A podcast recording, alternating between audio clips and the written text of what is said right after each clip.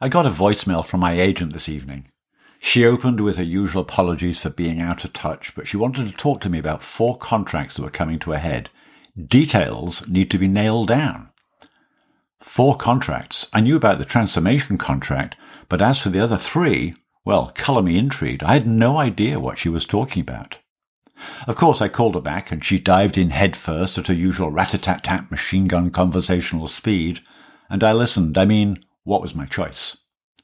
The transformation contract in the UK was the first up.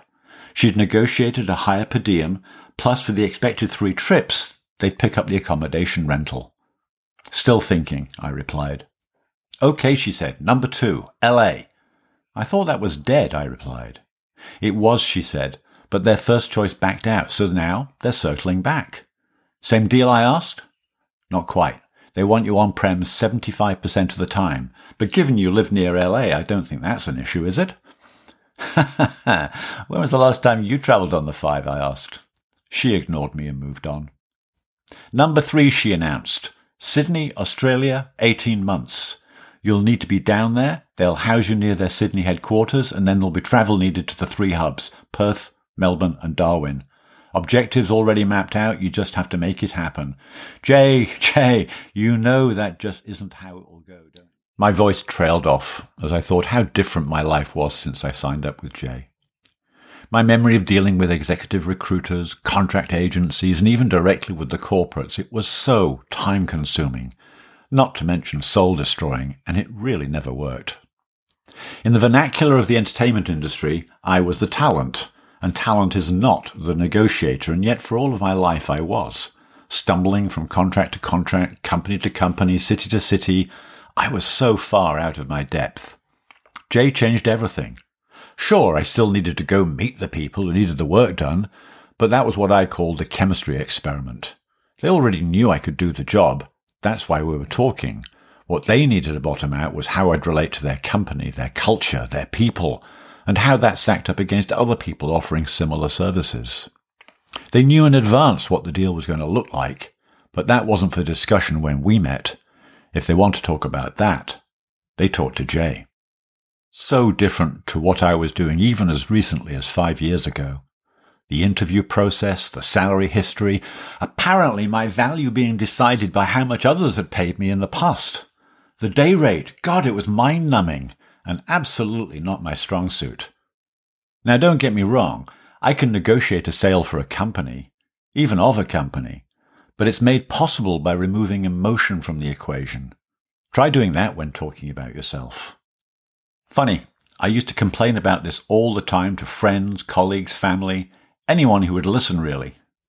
And every one of them would reply, John, John, John, just work with the recruiters. That's what they're there for. No, they are not. Follow the money. Recruiters are paid by the hiring entity. Guess where their loyalties lie? I wanted someone on my side, and yes, I pay her 20% of my annual income. But for that 20%, she has doubled what I was earning. And that's maths I like. Maths that comes from my secret agent.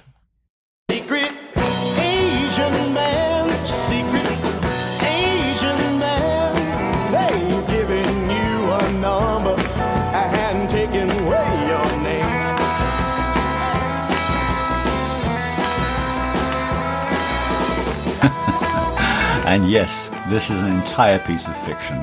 To my knowledge, the world of managers, agencies, talent representatives, whatever you want to call them, are based entirely in the sport and entertainment industry for people like actors, directors, writers, artists, athletes, musicians, but not developers, programmers, transformation specialists, change agents, board whisperers.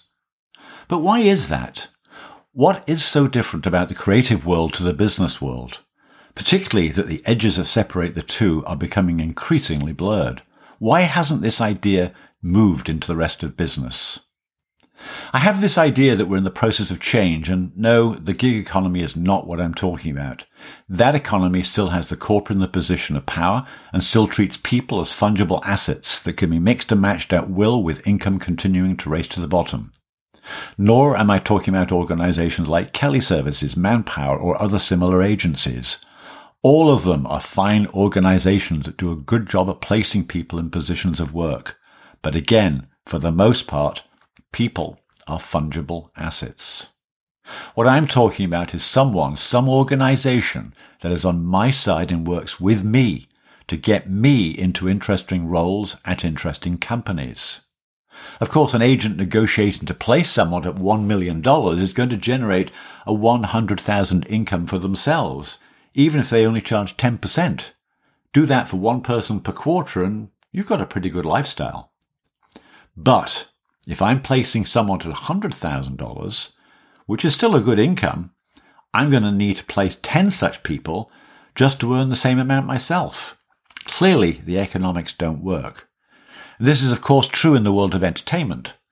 That's why set builders, carpenters, as Al aren't typically represented by an agent. But in the entertainment world, they have unions. When you get your gig on the latest blockbuster, the rate you are paid, the hours you work, they're all strictly controlled by law. Try telling that to the Amazon warehouse manager. So what is the solution? It is hard to make the model work for sub 100k incomes in the current world, but I have some ideas. For one, what if we stopped all these clever technologists creating coins and NFTs and got them to start thinking about applying the blockchain to smart contracts?